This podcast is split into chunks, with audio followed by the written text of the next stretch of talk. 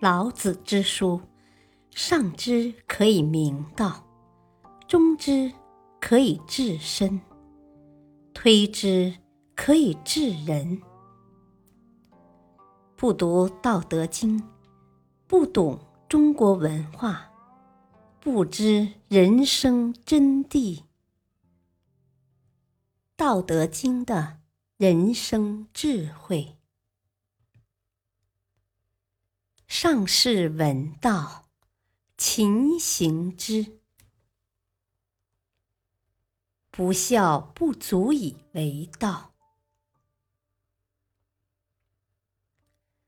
道德经》第四十一章中有这样三句话：“上士闻道，勤而行之；中士闻道，若存若亡。”下士闻道，大孝之；不孝，不足以为道。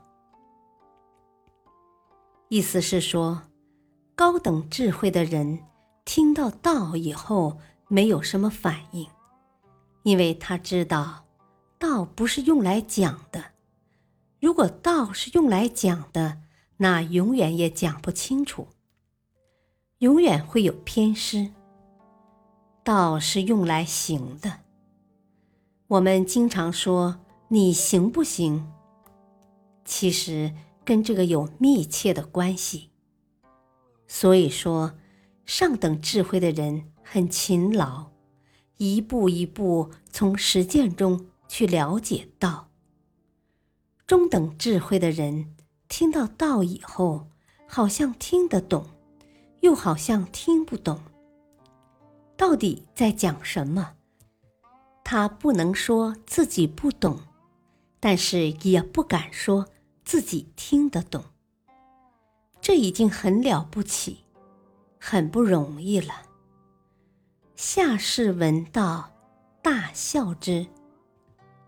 下等智慧的人听到道以后大笑，现在还是这样。凡是那种听不懂的人，就会说你这是乱讲，不可能的，哪有这回事？好像他比你还懂。凡是听完一脸不认同、一脸怀疑的，这还算好的；你还没有讲完就攻击你、否定你的人，那更糟糕。还有另外一种情况，老子说。你真是太差了，你的智慧完全没有开发出来。但是对方赶快打圆场，说没有什么，不孝不足以为道，因为听懂了，所以很轻松，这也是孝。不同的人闻道以后会有不同的表现，有的人明白了就去付诸行动。有的人似懂非懂，只好继续琢磨；也有的人大笑之，有可能是因为不懂而不屑，也有可能是因为懂了而高兴。一句“不孝不足以为道”，再一次提醒我们：任何事物都有其两面性。这正如《易经》中所说的。一阴一阳之谓道。那么上面提到的老子传道那幅画，又能给我们什么样的启示呢？这只老虎服服帖帖，但老子知道这只虎是会变的，他也很可能马上就把本性暴露出来，所以跟老虎讲。一定要小心。我们可以从这幅画一步步深入，去明白老子的思想。老子弯下身来跟老虎讲话，就表示他是柔的，老虎是刚的。他不跟老虎硬碰硬，跟老虎讲什么他都听不懂。老子靠什么跟老虎沟通呢？就是靠《易经》里所讲的那个“应”字，这个“应”是感应的意思。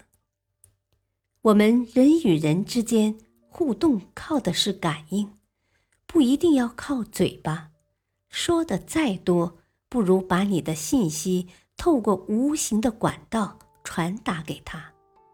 这个叫做心连心。当两个人心连心的时候，你不说，对方也知道。但是我们现在都太相信嘴巴，非讲不可，把感应的能量弄到最小。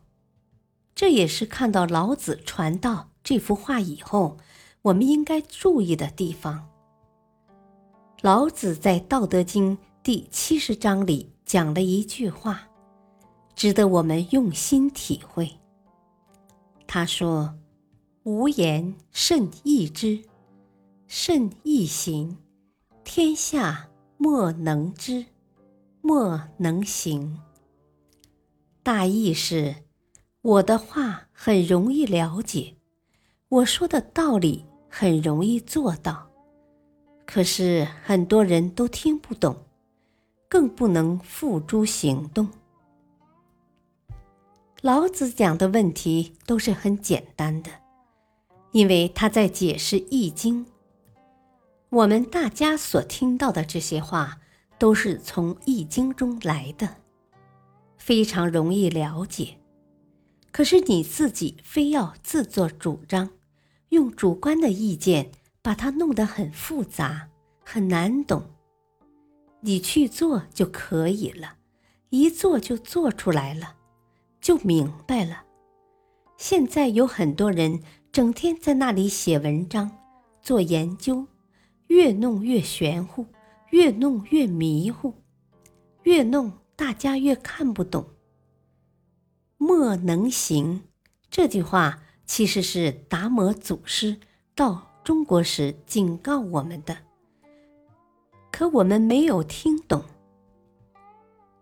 达摩到中国时。已经一百三十四岁了，他年纪这么大了，还来中国做什么呢？他在传达一个很重要的信息：中国人太喜欢做学问了，所以把佛经当作学问来研究，研究到最后，很少有人能把它付诸实践，知而不行。他在告诉我们这个，可我们还是依然故我。所以，这次我讲《道德经》，不是标新立异，只希望大家能明白，《道德经》是用来行的，要做出来，要真正用起来。